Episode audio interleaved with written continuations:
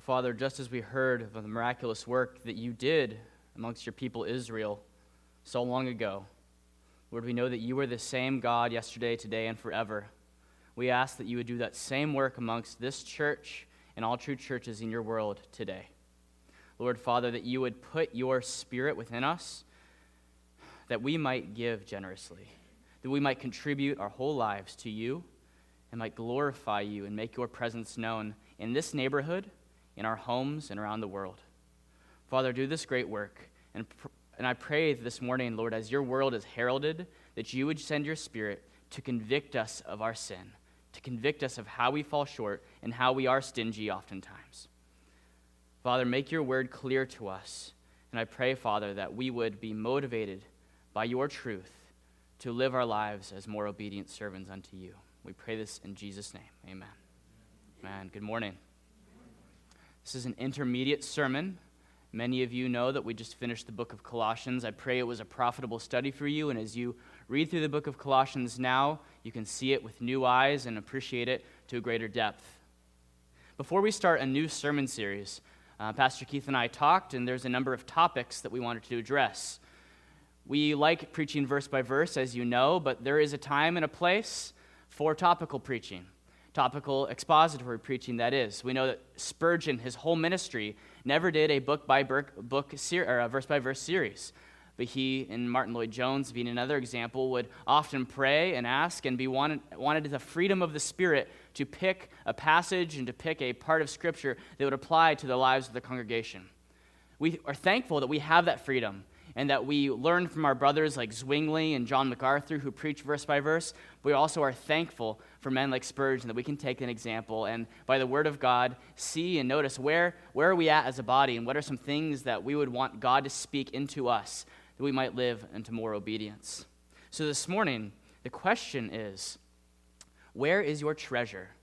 And are you living a generous life? Is your whole life seen as a contribution and generous to God and being generous to God. Oftentimes, money and giving are a faux pas in the American church to talk about. But this morning, we want to bring that to your attention because, as Jesus said in Matthew 6, where your treasure is, there your heart will be also. I care. God cares. We all care where your heart is this morning. And it just so happens that where your treasure is, is the primary indicator of that.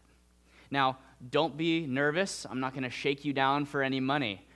What we want to see here is how the work of the Spirit comes upon His people and allows us to live generous lives. I am struck from this passage about how they were giving more and more to the point where they had to be restrained. And I pray that that would be the case for this church as well. It's important that we get the context of this passage. And I did my best to try to prepare the context for you both through giving you some videos to watch through the email and also preparing the service outline today. I pray that as you listen to the passages read, sin the confession, call to worship, um, prayer for the oppressed, that you heard various parts of Exodus that helped bring to mind maybe your previous reading so that when we come to pawn verse 36, you know the right context of it. Just to bring you up to speed, 30,000 foot view of Exodus, this, God's people were delivered out of Egypt by the miraculous hand of God. We saw those famous plagues and how he used Moses and Aaron to lead his people out. Sadly, though, they very quickly grumbled and rebelled and were stuck in the wilderness for 40 years based on their own sin. The second half of the book of Moses is at the foot of Mount Sinai, the place where Moses went up on the mountain to receive the commands from God. And during this time, the people, as you heard from the reading of Sin and Confession, grew impatient just as Moses was receiving the law so that these people could live rightly with God, they grew impatient. And wickedly, they attributed what was God that brought them out to this golden calf and to their gods, the idols. You, think, how hard hearted are those people? But we, we are not much different, brothers and sisters. We need to look at our own hearts. Thankfully, God in His grace used Moses as a mediator and brought His people into His right presence Yes, he sent a plague, but he was also able to, in his mercy, um, look over their sin and, and grant them grace where they did not deserve it. God said, I want you to build a sanctuary in chapter 25. And this was a promise given to them. This sanctuary would have been 45 feet in length, around 15 feet in, uh, in width and 15 feet in height. So, not unlike this room that we are standing in right now, um, not too much different. And so you can get just a general feel for how big this traveling tent tabernacle would have been. This would have been the place where God would have taken up residence and lived in the presence of his people. Now we know from the Psalms that God is everywhere, that you cannot go to the depths of the sea or to the heights of the mountain and not avoid and not escape the presence of God. And yet, God's very real, covenant loving presence was specifically in the tabernacle. And we should want that presence, brothers and sisters. The tabernacle was used until the time of Solomon when he came and he, and he built a temple, an even greater one.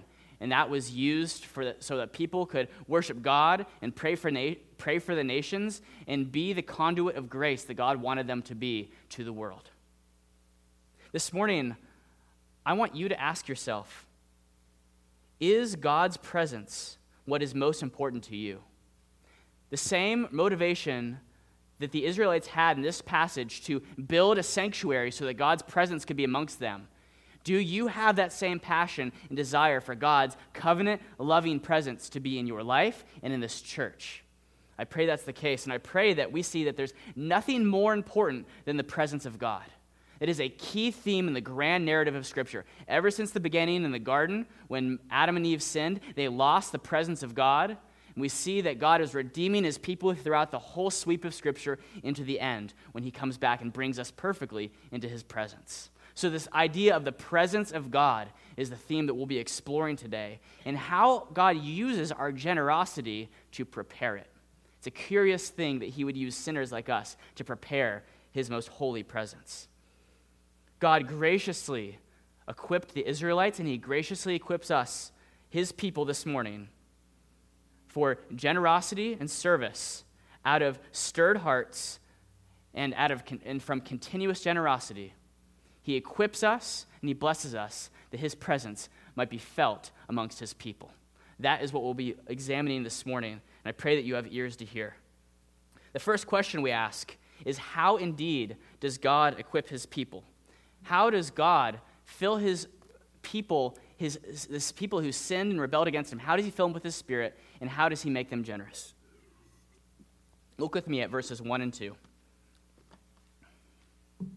Bezalel and Aholiab and every craftsman in whom the Lord has put intelligence and skill to know how to do any work in the construction of the sanctuary shall work in accordance with all that the Lord has commanded. And Moses called Bezalel and Aholiab and every craftsman in, whom, uh, in whose mind the Lord had put skill, everyone whose heart stirred him up to come to do the work. God filled his people with skill here, and we see specifically a guy named Bezalel, another man named Aholiab, and we have these craftsmen. Now, what we don't get from this passage, but what we see in a previous passage in chapter 31, is that God filled Bezalel, the leader of this construction project, with his Holy Spirit. Now, we know specifically in the book of Acts that the Holy Spirit is poured out on the New Testament church and comes in a unique way to indwell the hearts of believers.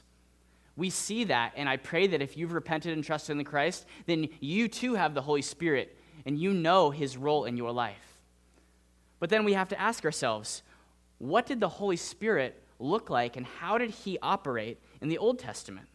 if he came upon Bezalel and he, give, and he gave the people skill and intelligence, what, what did that look like for them and how does that apply to us?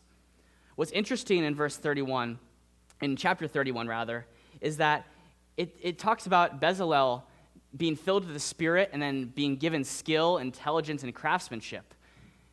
What he's given is not four distinct separate things, but what he's given is one primary thing the Spirit of God and, it ta- and it's the Spirit of God that comes inside Bezalel, and it's able to take those other God given gifts that he has, and, it, and God uses that Spirit filled nature of Bezalel to be able to actually do this construction product, project to the nth degree so that it might glorify, glorify God appropriately.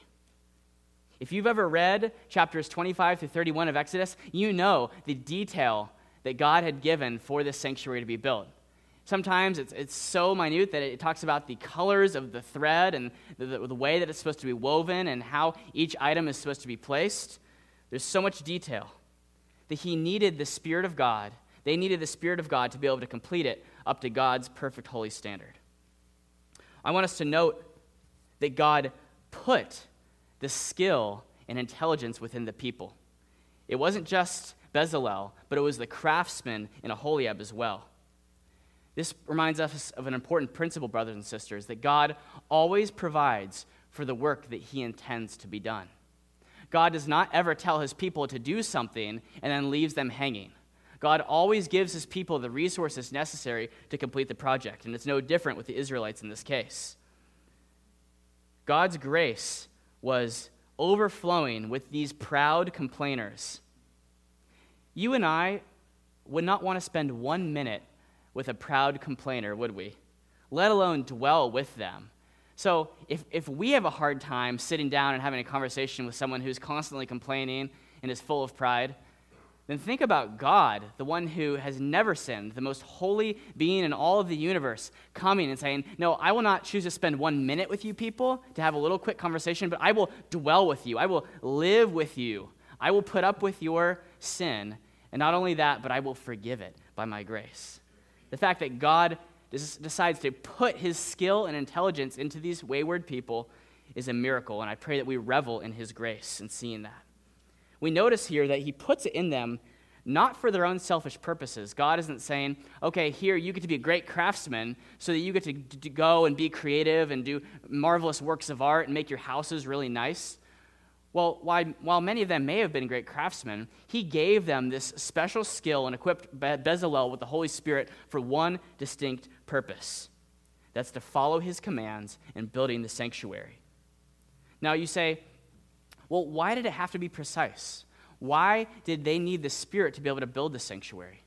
Well, the precision that you read in the previous chapters and that you see in the tabernacle, it was there not just to make people's reading through Exodus more difficult, but it was there to reflect the precise, holy nature of God, to show that God is not a God of, uh, uh, who's not sloppy, he's not careless, but God cares about every detail of this place because his presence is what's most important. Amen? His presence.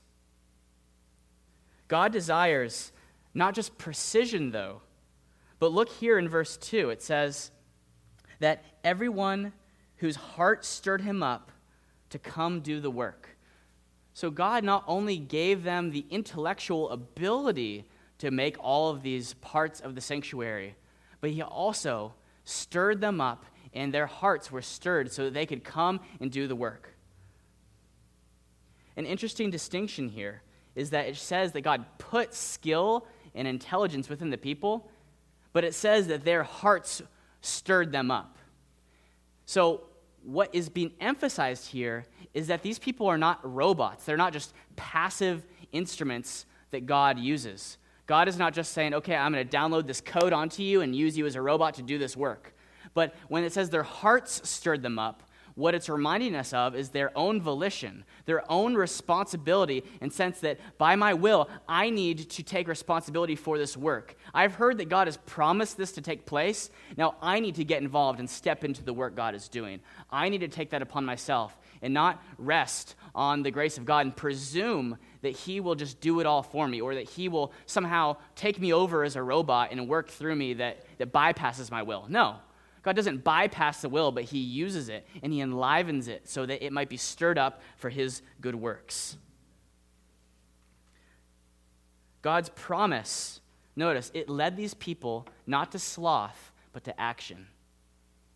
Now, I hate it when I hear criticisms that Calvinist theology or Reformed theology, it either dampens evangelism or missions we see here very much that this is not the case. That God had promised something to take place, it was set in stone. And yet, that did not leave, the, leave these people to a place of laziness, but it led them to a place of excitement uh, and, and, a vigorous heart that wanted to come and work for God. It excited them, and it, it, it gave them the assurance that this would be completed. And they thought, wow, that God would use me, that God would use us to complete his work. That's an amazing thing. And I pray that each of you have that sense as well that God is going to complete whatever He wants to do. He is sovereign and He is good, and yet you get to join Him in that great effort. Is your heart stirred for God and contributing? Their hearts were stirred. An example of this, a great example we just saw in Sunday school, was George Whitefield. That man was stirred for the work of God. He was an actor by trade, and God used his skill and his intelligence, along with a redeemed new heart, to go and to preach to multitudes, to bring thousands to salvation, and to change the entire wake of the course of this nation. We see from history how history itself bends around the pulpits and around the preaching of godly men. We saw that in the, the course of how Europe was shaped by the preaching of Martin Luther and John Calvin. And very much in America today, the, the place we're at today, we are greatly indebted to George Whitefield and his preaching. And even a man like John Wesley in the Methodist movement, God uses the enlivened, stirred up hearts of people to, to complete his work and to shape history. There have been many historians who even said that the reason why England didn't have the same upheaval and revolution that France did was because of the, of the religious revivals that were taking place in England and the Methodist movement that stirred up the, the peasants' hearts such that they desired to honor those in authority rather than revolt against them in a violent way. It's an interesting thing to see how God is the one shaping history, and yet He uses you and I and sinners to bring about His purposes. Isn't that glorious? So, is your heart stirred up for God? Is it stirred up for contributing all that you have? And do you value his presence? We got to look at Colossians at the end of Dr. Luke and how God used his skill as a physician to aid Paul and to further the Great Commission. So I hope that last week, as you heard that, you were able to spend some time contemplating on what, what skills might I have? How has God gifted me? What have I been trained in in my vocation that will translate into building his kingdom both in the office space and within the church. I hope that you've put some thought and prayer to that. This morning, I want you to take those meditations and I want you to pair them with this stirred heart that God's people had for seeing that I want more than anything else, more than my private house or my private kingdom, I want the kingdom of God to reign and I want his presence to be amongst his people and where it is currently not known. Ask yourself that that is your skill and is your intelligence and, and are the things that God has gifted you with are you allowing yourself to be stirred up? Are you stirring your own affections up so that God is using them to be poured out on those who do not know his presence currently? We all fall short of this, brothers and sisters. If we're honest, our hearts are, are often cold and they need stirred, stirring up every single day. That we, like the Israelites, both get indifferent about God and we also become angry with him and impatient with him as they were when Moses was on the mountain. We want to see, oftentimes, God doing something in our lives that is not currently there. We want him to change our circumstances. We want him to answer a prayer now. We want him to make our church bigger. We want him to provide a certain amount of money for this or that project. But God is saying, be patient.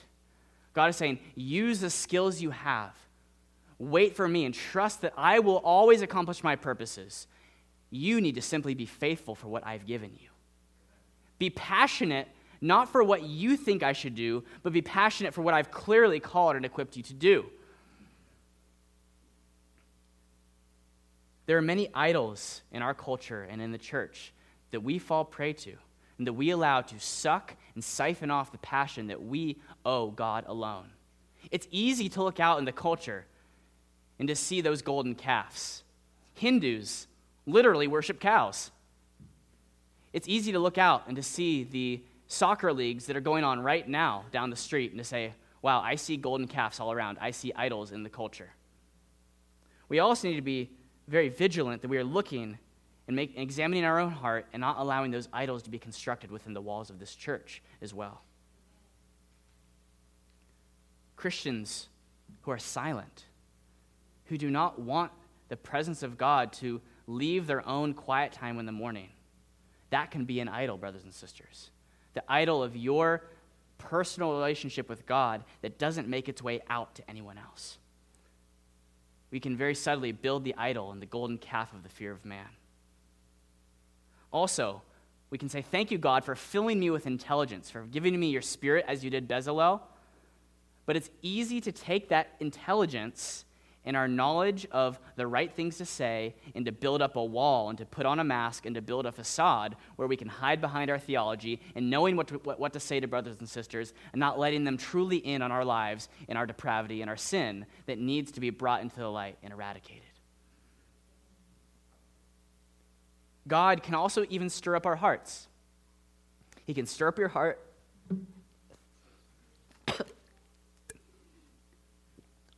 But that stirring, if not done, as it says here in verse 1, according to what the Lord has commanded, if that passion is not confined and restrained within the walls of God's commands, that too can become an idol. It's really easy to whip yourself up or to base your relationship with God or your, your own understanding of how mature you are based on how you feel and how passionate you are in the moment. There's times when great men like Charles Spurgeon went through months and years of depression, and yet God was using them in those dark moments of affliction to grow them even more. It's easy to look out and to say, well, I might be a faithful contributor, I might be giving, I might be passionate in my giving, but it's, it's something different to say, am I doing that for appearances? Am I doing that just to meet expectations? Or have I truly been so gripped by this God and a desire for His presence, that that is what is motivating me to give and contribute my, my time, my money, my skills, my efforts, all that God has given me for the advancement of His kingdom. We must be on the lookout for these idols in our own hearts and in our lives, that they don't subtly take root and, and get constructed in this church or in other true churches around the world, that we might, um, that we might not worship God with this stirred up heart and this affection within the bounds of his commands as we ought. We struggle with idolatry. We struggle with being passionate. And so the question is how can we change? How can we go from being people who, who are humdrum about, about church or have, have saying, okay, well, I'm just going to give what, I, what I've always given. I'm going to do just the 10% and nothing more. Or I'm going to see that, okay, well, my gifts, they work well in, in this context, but asking me to serve in this other way, well, that would be asking too much of me. This is some examples of, of how we are, are stingy at times and we lack the generosity to give freely and open handedly to God. So, how can we change when we are like that? When we notice in our heart a coldness and a lack of desire to, to contribute to God's sanctuary building? Well, the way we change is the same way that our ancestors changed. It's transformation by the gospel. The same way that they needed a mediator, brothers and sisters, we need a mediator too. They were dead in their sins. That when they had when they had constructed that calf and when they had been worshiping it and attributing everything that God did for them to the calf instead, all they all they deserved in that moment was God's fiery wrath. They deserved to be consumed on the spot. And yet, God, although He did send a plague, He spared His remnant.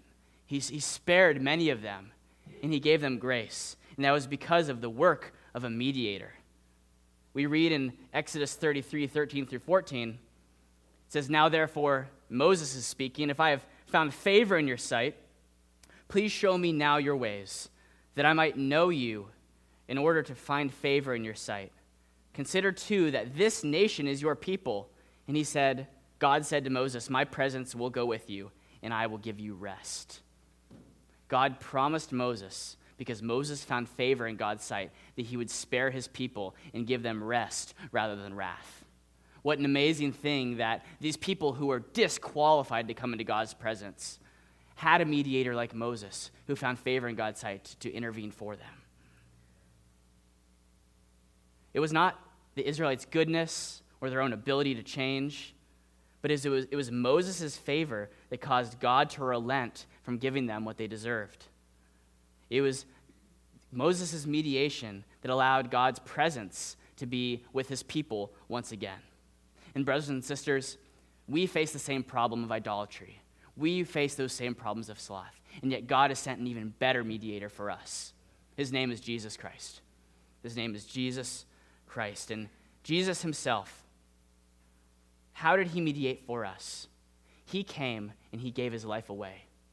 He came and all he ever did was give to those who were in need. He all he did was live for the glory of the Father. And in the end, what did it get him? It got him a cross. It got him a crucifixion. At the end of the day, Jesus' generous, continuous giving, it got him the forsaking of the presence of God, not the gaining of it. So, as Israel was called, and as we are called to be generous and to give and to use the skill God has given us so that we might prepare the presence of God to be here and to make it known, Jesus did that. But instead of getting the presence of God on the cross, Jesus said, My God, my God, why have you forsaken me? In that short moment, God turned his face away from Christ, and all of the wrath of God was poured out on the Son. And he took that for you and I. He took your sin upon himself. He took your indifference, he took your sloth, he took your laziness, he took your stinginess, he took, he took my idolatry, he took all of his people's sin upon himself. And that is the good news, brothers and sisters. The same way that God was able to re- relent from wrath towards Israelites because of Moses' mediation, Jesus is the great high priest who stepped into your place on the cross and took the wrath of God for you. Jesus says, Forgive them, for they know not what they do. He wanted to show us God's grace. He wanted to show us God's love. And because Jesus was passionate that we might know and taste the loving presence of God and to be able to come into the sanctuary of God the, at the end, to be able to enter heaven and actually have the presence of God dwell within us now, because Jesus desired that more than his own personal comfort, he was willing to give everything away for you and I. If you would turn and trust in Christ this morning.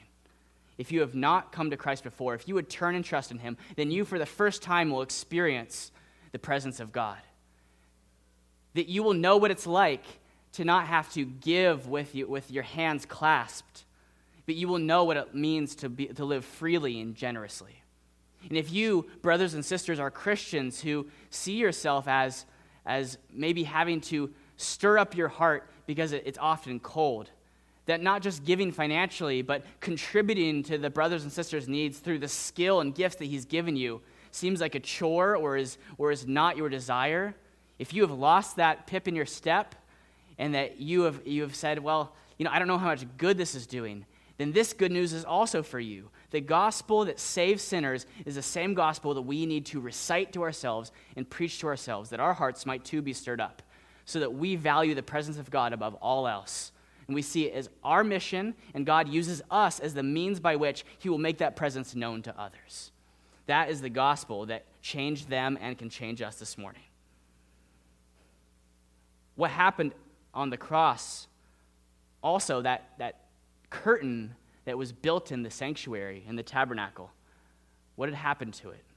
It was torn down the middle. That, that curtain was torn. And when that reminds us is that the presence of God is now living within our hearts.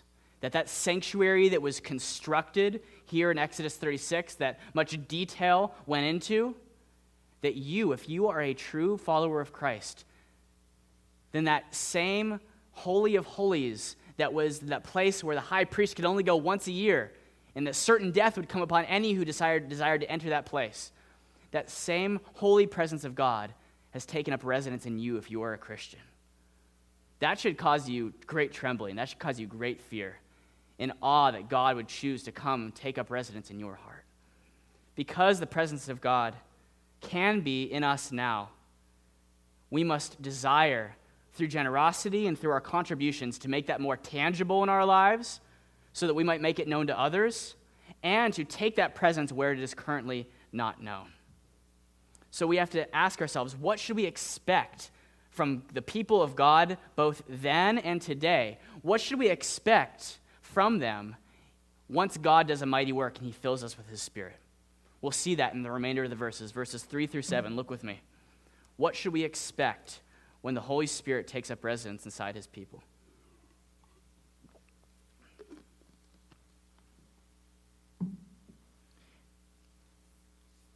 And they received from Moses all the contribution that the people of Israel had brought for doing the work on the sanctuary. And they still kept bringing him free will offerings every morning, so that all the craftsmen were doing every sort of task on the sanctuary. They came, each from the task that he was doing. And Moses said to the people, The people bring much more than enough for doing the work that the Lord God has commanded us to do. So Moses gave command, and word was proclaimed throughout the camp let no man or woman do anything more for the contribution for the sanctuary. So the people were restrained from bringing, for the material that they had was sufficient to do all the work and more. The free will offerings given here of continuous generosity led to overflowing resources and, and sufficient and abundant resources to complete all of God's purposes. That's what we can expect, brothers and sisters, both then and today. A, a heart that is gripped by the gospel and that is filled with the Spirit should be restrained from giving more.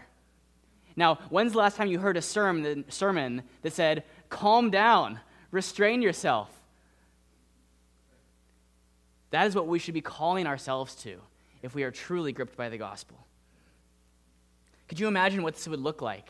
Not only in this church, but if every true church in America and around the world had to be told to be restrained. Could you imagine how that might shape culture and change many of the, the, the, dark institutions that are around the world today? Could you imagine what happened if the church was so passionate and on fire that their hearts were so stirred up for God and said, All the skill and intelligence and gifting that you've given me, it's yours, God. Could you imagine what the church and what the world would look like if every true church was told to be restrained? It's an amazing thought. It's, it's incomprehensible. But I pray that you can just maybe use your imagination a little bit to get a glimpse of what that might look like and ask for yourself, how might that look in your own heart? For Israel, this was a community effort.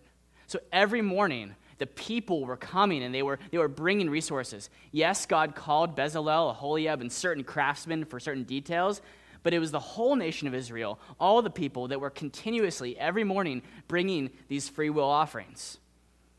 And so, if we want to see change, we can't just be concerned about ourselves, but we have to say, how can I link arms with brothers and sisters and disciple them and get them on, on the same page so that they are being stirred up as well? How can we see ourselves as a collective church doing God's work and not just me individually?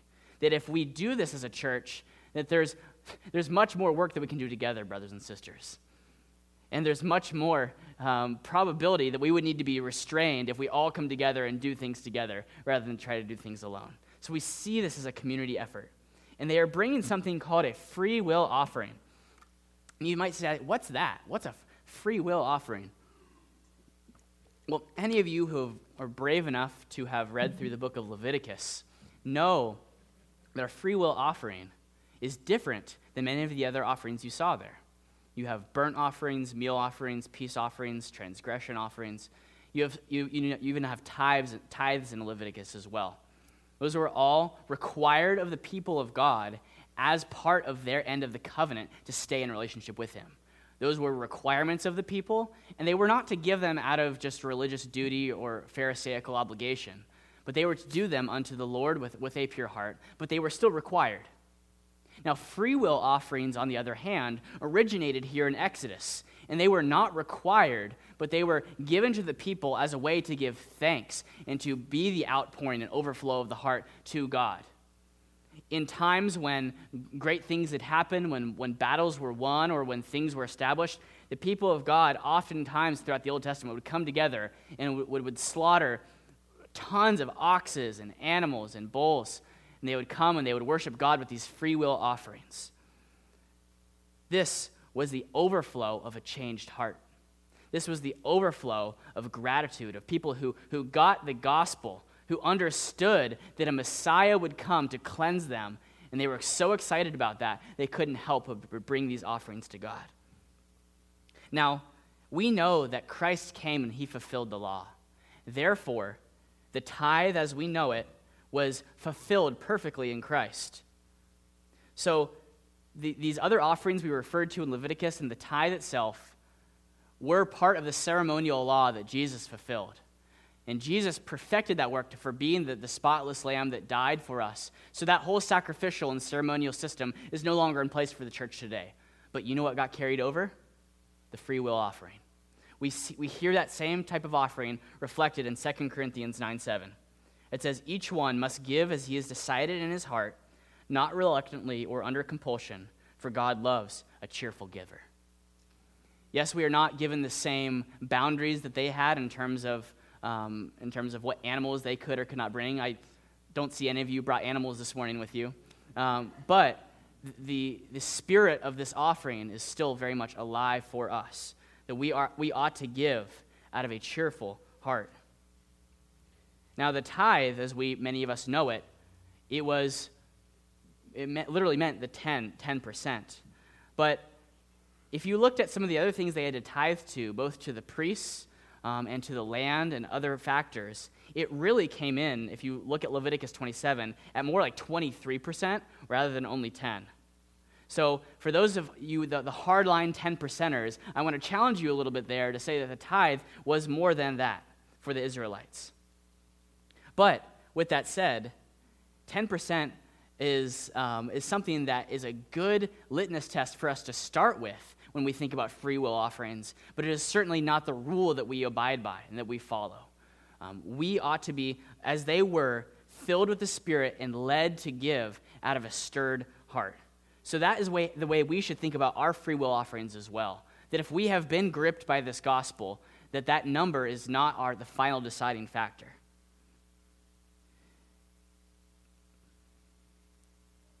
We know that for some, 10% might be what God wants them to do. For some, it might not. You need to ask yourself and spend time with God in terms of what you have been given and what you are to give in the future. Am I going to am I more like that widow with, with the two pennies to give? Or am I more like Ananias and Sapphira who just sold a field and have so many resources? Am I holding back from God? So it's not an amount, it's not one specific percentage. For one person, giving X amount would be like that widow with the two copper coins. And God might say, Look at this woman's generosity, or look at this man's generosity. For someone to give that same amount, it might be like Ananias and Sapphira withholding from God. And so we cannot put one number to it, but we must be led by the Spirit. We must ask, How am I giving in the based on the generosity that God has shown me in the gospel. This will require, brothers and sisters, and what it required for them was both short and long term planning in their giving. Notice that they brought these contributions every morning. So if they had brought in all the contributions on the first day, then they wouldn't have had more to give the next morning.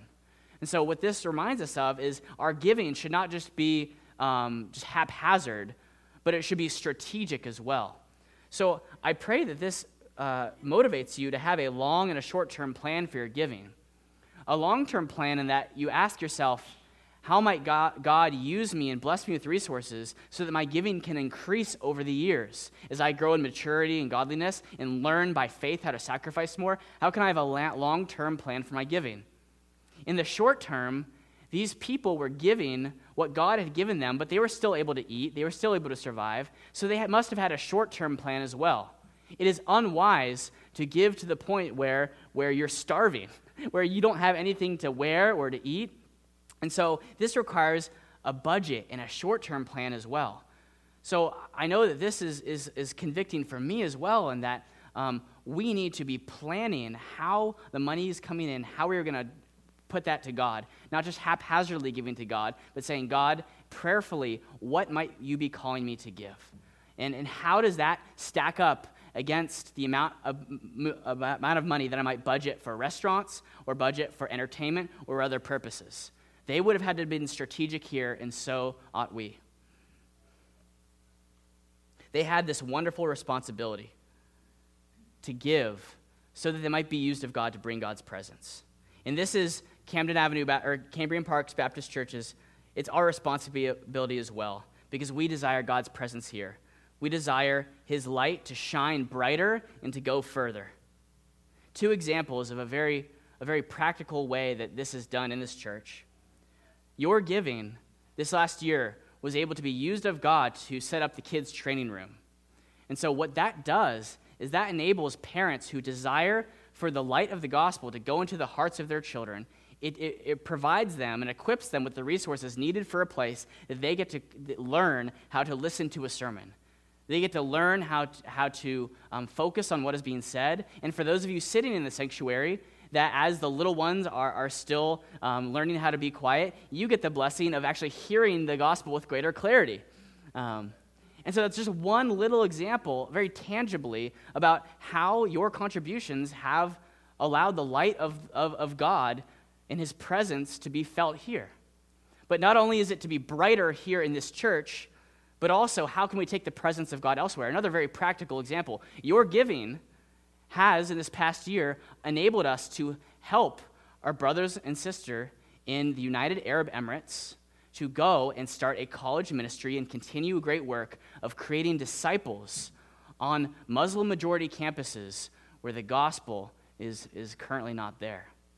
They get to go and they, by our resources, get to make disciples and have training so these college students are equipped to make disciples in this area of the country that is a hub for a lot of the Muslim countries there.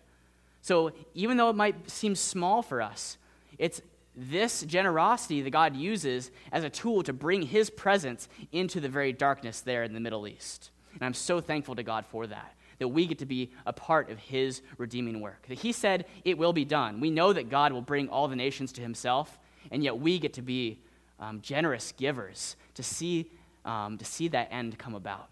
What a glorious thing, and what a great responsibility we have to be stewards and generous with what God has given us. We must be restrained from giving if we contemplate those who are being damned because they've never heard the name of Christ before. That those who are going to hell because they have been born in a nation that, that has not received the gospel yet. Or we, we should be restrained from thinking, how, how much better and how much more fully can the gospel be expressed here and lived out in every facet of this church? When you contemplate what's at stake here, heaven and hell and souls, then I pray that when you see the weight and the gravity of what we are doing and what your contribution goes to, then I pray that you have to be restrained. That God restrains us from giving too much so that He might be glorified.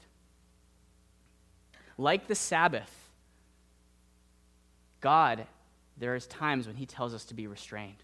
On the Sabbath day, if you remember, it was a day of rest.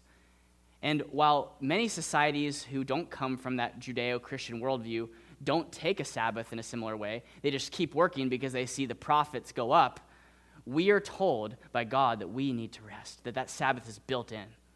In that same way, a question for us and what we should get from this passage isn't just do more, do more, do more, give more, give more, give more. That's not, what we hear here. But what we hear is give strategically, give as you are led by the Spirit, and at times think about how might you restrain your giving or give it in other ways. It's important for us to see that this word here in this passage is nuanced in how we give. We are a busy culture that, that continues to, to run and to go and to serve. And so we, don't, we want to be countercultural. We don't want to buy into that.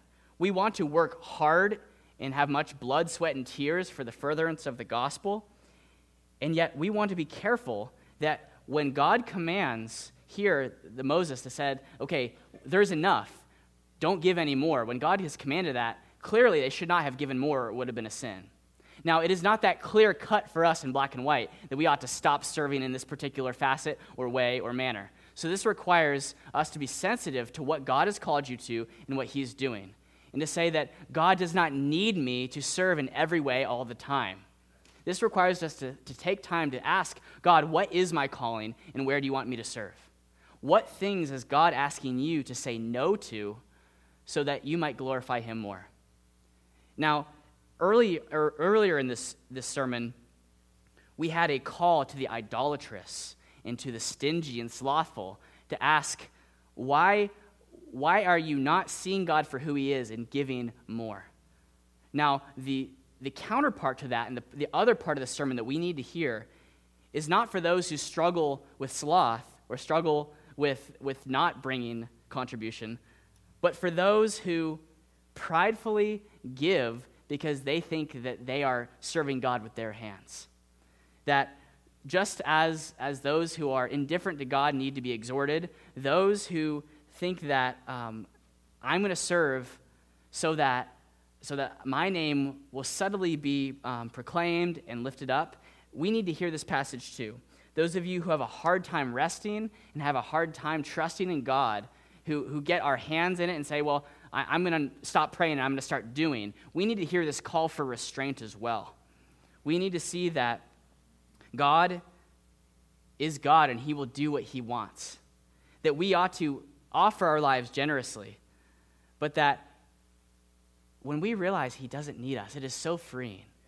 And it allows us to serve with joy and it prevents us from burnout. In a smaller church, that's a very real possibility for people to get burnt out if we serve too much and if do too much. We should ask ourselves rather than saying yes to every opportunity, rather than just simply giving indiscriminately, help me to think about what God might want me to be restraining so that He might be glorified. Much worry, fear, and faithlessness is an attack on this central truth. In the garden, God's presence was lost because Adam and Eve trusted, didn't trust that God would provide. They, they didn't, when God said, There are all these trees you can eat from, but don't eat, eat from this one, they didn't trust God's provision in the garden, did they? And because they didn't trust that God would truly satisfy their hearts, and they wanted to be God themselves, and they thought that, that, that the forbidden fruit would be better, they took of it. And so we still face that same dilemma where we do not trust God's provision. We don't, when God says, I will complete this work, I will do it, oftentimes we think we have to give God a little help out there. And we need to be convicted by this passage and by this call that the Israelites were called to restrain themselves. We need to say, well, God will do his work. He will use me, and yet I need to trust that he will provide.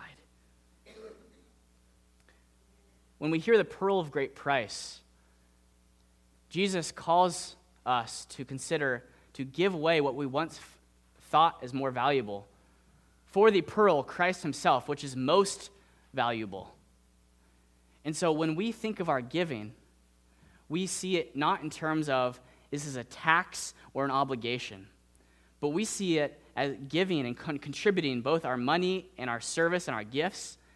We see it as a worship tool. It is an opportunity to choose once one time and again and again is to choose the pearl of great price and to make that pearl look more beautiful and glorious to the onlooking world than, than they see it currently. The resources you have been given are to be stewarded as a worship tool so that people might see your giving and might see your calendar and your time and your skills, and they ought to think, wow, you must really value this pearl. You must really see Jesus as as beautiful as you're saying that he is, and that is reflected in your life. So I pray, brothers and sisters, that you see God as sufficient, that He does not need you. And yet, how, how kind is He to give you His resources, to fill you and to bless you, so that you might use that as a tool to show that He is most valuable and most worthy. I pray that that is the spirit of your giving. That you, like the Israelites, realize that everything you have is a gift. Nothing is truly yours. For the Israelites, even the treasure that they had, this, these contributions they were bringing every morning, you know what it was? It was mostly the, the, the plunder that they got from Egypt. They can't take credit for that. God brought them out of Egypt and gave them the plunder. So what they were giving, they, they very much knew was not even theirs to give.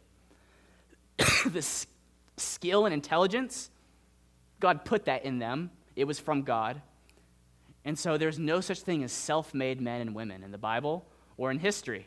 They got that, and I pray that we get that too. We see everything that I have, my gifts, time, and resources are a gift from God. Now, how am I? The question isn't how much should I give to God, but, but how much does God want me to keep so that my, so that my welfare and my house is cared for and loved well? The question isn't, oh, well, how much does God need from me, but how can I show God to be most valuable? And what does He want me to keep for myself. And when we're keeping stuff for ourselves, it's not even truly for us, but it's so that we might be well and so that our houses might be cared for. That should be the questions we ask and the demeanor of our giving brothers and sisters. We are not, as a church, we are not called to a stale continuum of coming Sunday after Sunday and just doing the same thing, of just giving the same amount and contributing the, the same gifts we always had and just, just warming the pew. That's not what we're called to. We're called to the Great Commission. Just as they were called, the Israelites were called to build the sanctuary, to be involved in a project so that God might be known amongst them. We are called, and we are on a mission, not just to have be flatlined, but to be increasing in our godliness and to be more every year more aware of God's presence in our lives and more willing to make that presence known to others. So we, brothers and sisters, are not on a stale continuum, but I pray that we are on an upward trajectory. Now, the way that that worked itself out, again, very practically in our church, as we'll hear at the members' meeting later, is that for our kids' ministry, we want Sunday school and for our kids to be discipled and brought up in the Lord in a way that is more strategic and more centered on the Word of God. We are reforming that, and that is a great opportunity for us as a church to bless our children and the future generations of Cambrian Park Baptist Church, for us to honor those in the 50s that started it and guard that deposit and pass it down.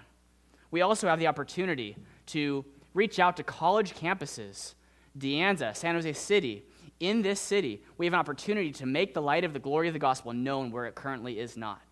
We're not here to sit back and wait for them to come to us, but we are, our desire this year in 2018 is to go more to them and to do with a more concerted effort. Our desire is for our community, for Cambrian Park, to know that we are here, to know the resources we have available, and to know that we are a church that proclaims the truth of God. And all the sheep that God is calling to himself, I pray that if they know one of you, or if they know about our church, they will know that they can come here and they are welcome to hear the gospel, repent, and be discipled to grow in the faith. We are on a mission, brothers and sisters, to make the, God, the presence of God more tangible here and in our community. So the question is will you contribute? Will you join us? Will you see it as your duty, not because God needs you, but out of a, a heart that's been so stirred by the generosity of God it's, that you are excited and passionate, and your heart is stirred for the work God is doing in this place. Just the same way God ordained the sanctuary to be completed, God has also ordained that Satan will be defeated. And that one day, the new Jerusalem will come out of heaven onto this earth, and we will dwell in the perfect presence of God forever. The same way that those people were promised that the work would be done, we are promised that the work will be done. God will not fail. Amen? He will not fail. His presence will be here, and all the darkness that we see around us, all those terrible headlines you see in the news, will be no more one day. Justice will perfectly be exacted, and his loving community will be established here in this world. And so it's the same reliance that they had that God will provide and he will do this work. We know that God will do it here. And that should cause us to have to be restrained in our giving. The last verse here is curious in verse 7. It says, The material they had was sufficient to do all the work and more. Well, it doesn't tell us exactly what the more is, but we know that God's sanctuary was sufficiently built up to spec. It was built so that his people could have his presence traveling with them in the wilderness and then over into the promised land. And it would be that way until Solomon would come. We don't know what that more is, but we do know that God has dwelt with his people from that time until now. We know that he is continuing to do more and more work amongst his people in this world.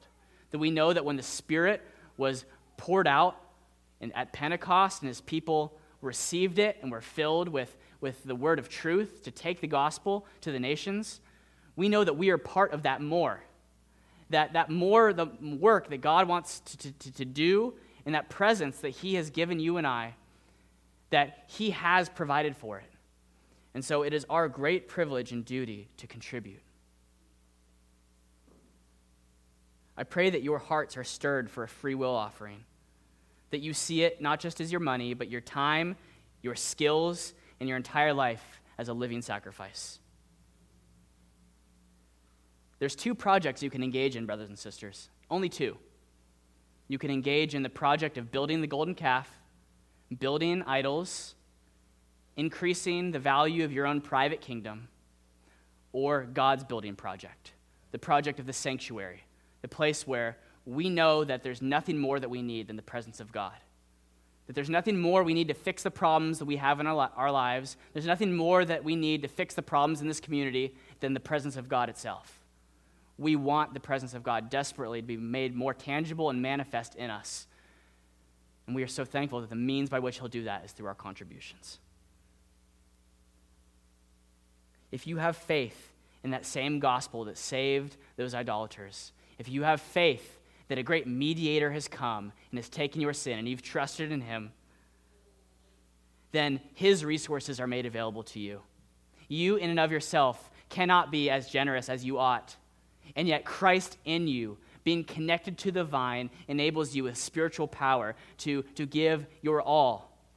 To give not pridefully or more than you ought, to, where God is saying, restrain yourself and you keep going because you want to make a name for yourself. No, but in Christ, you are given the resources to supernaturally do what God wants done. Just as he filled Bezalel with his Holy Spirit so that he might complete the work and do it as if God were doing it himself, you too can work on behalf of God.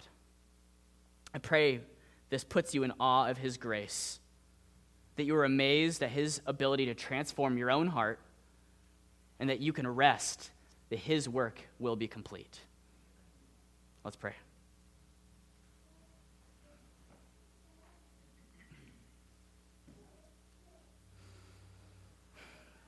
Father, we need you to equip us not only with intelligence or skill, but we need you to stir our hearts that we may not grow stagnant as a people. Lord, that we may not presume upon your grace or a decision we once made but that God, we see that you are beautiful and your presence is all that we need. Lord, help us to see that if we have your presence, we are satisfied, that our hearts can be still and at rest in you.